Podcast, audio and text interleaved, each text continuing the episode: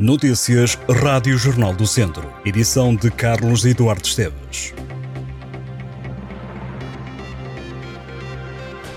O distrito de Viseu teve 208 incêndios rurais durante este verão, se analisarmos os meses de junho julho, agosto e setembro. Se olharmos aos primeiros nove meses do ano, houve 506 ocorrências. Os números são do último relatório do Instituto da Conservação da Natureza e Florestas. Diz o ICNF que Viseu até setembro foi o quinto distrito do país com mais fogos rurais, atrás do Porto, Braga, Viana do Castelo e Aveiro. No distrito de Viseu, as chamas consumiram 2.112 hectares de área. O incêndio que deflagrou em Nelas no dia 23 de agosto foi o quarto maior maior incêndio rural do país, com 1.051 hectares ardidos. A nível nacional, Portugal registrou desde o início do ano 7.097 incêndios rurais, resultando em 33.003 hectares de área ardida. Os deputados do PSD eleitos por Viseu e Guarda no Parlamento questionaram o Ministro das Infraestruturas, João Galamba, sobre a requalificação da linha da Beira Alta, após saber-se que o prazo em que estava prevista a reabertura não vai ser cumprido.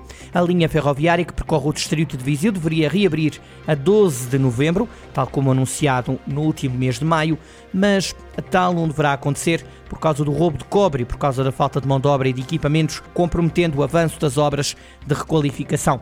No requerimento enviado a João Galamba, os deputados do PSD querem saber se há nova data para concluir a obra e se os custos da requalificação vão aumentar. Os sociais-democratas também querem que o ministro explique as medidas tomadas face ao furto de cabos ocorrido nas obras e como vai ser solucionada a falta deste material. Numa nota enviada este mês ao Jornal do Centro, a Infraestruturas de Portugal admitiu que os trabalhos da linha da Beira Alta estavam a ser fortemente prejudicados pelo furto generalizado de catenária.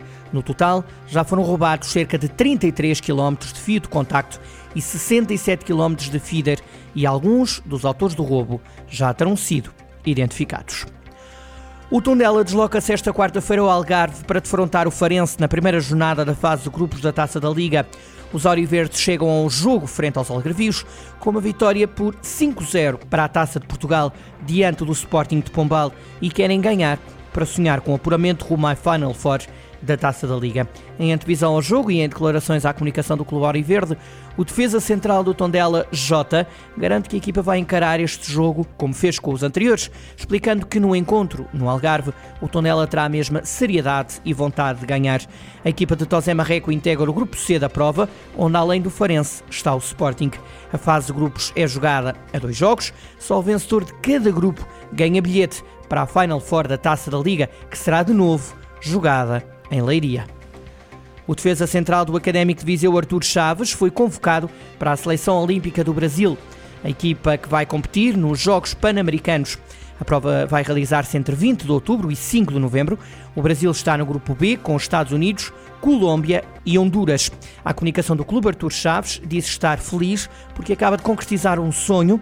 Mostra-se grato ao Académico de Viseu por lhe ter aberto as portas de Portugal e da Europa. Desde que chegou ao Académico Viseu, Artur Chaves fez 36 jogos, 35 dos quais na última época. O jogador não foi opção no início da presente temporada por ter estado lesionado. O primeiro jogo que fez foi a Lourosa contra o Lusitânia. O brasileiro cumpriu os 90 minutos na vitória do Académico de Viseu na segunda eliminatória da Taça de Portugal. É agora opção para o jogo do próximo domingo no Fontelo frente ao AVS às 11 da manhã. A Associação de Ténis Mesa do Distrito de Viseu apoiou os clubes em mais de 5 mil euros.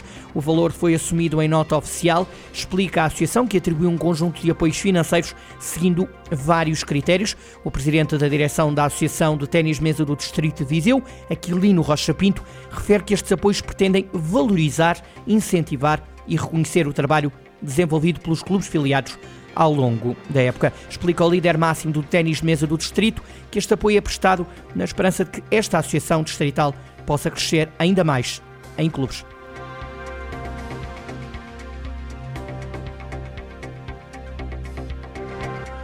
Estas e outras notícias em jornaldocentro.pt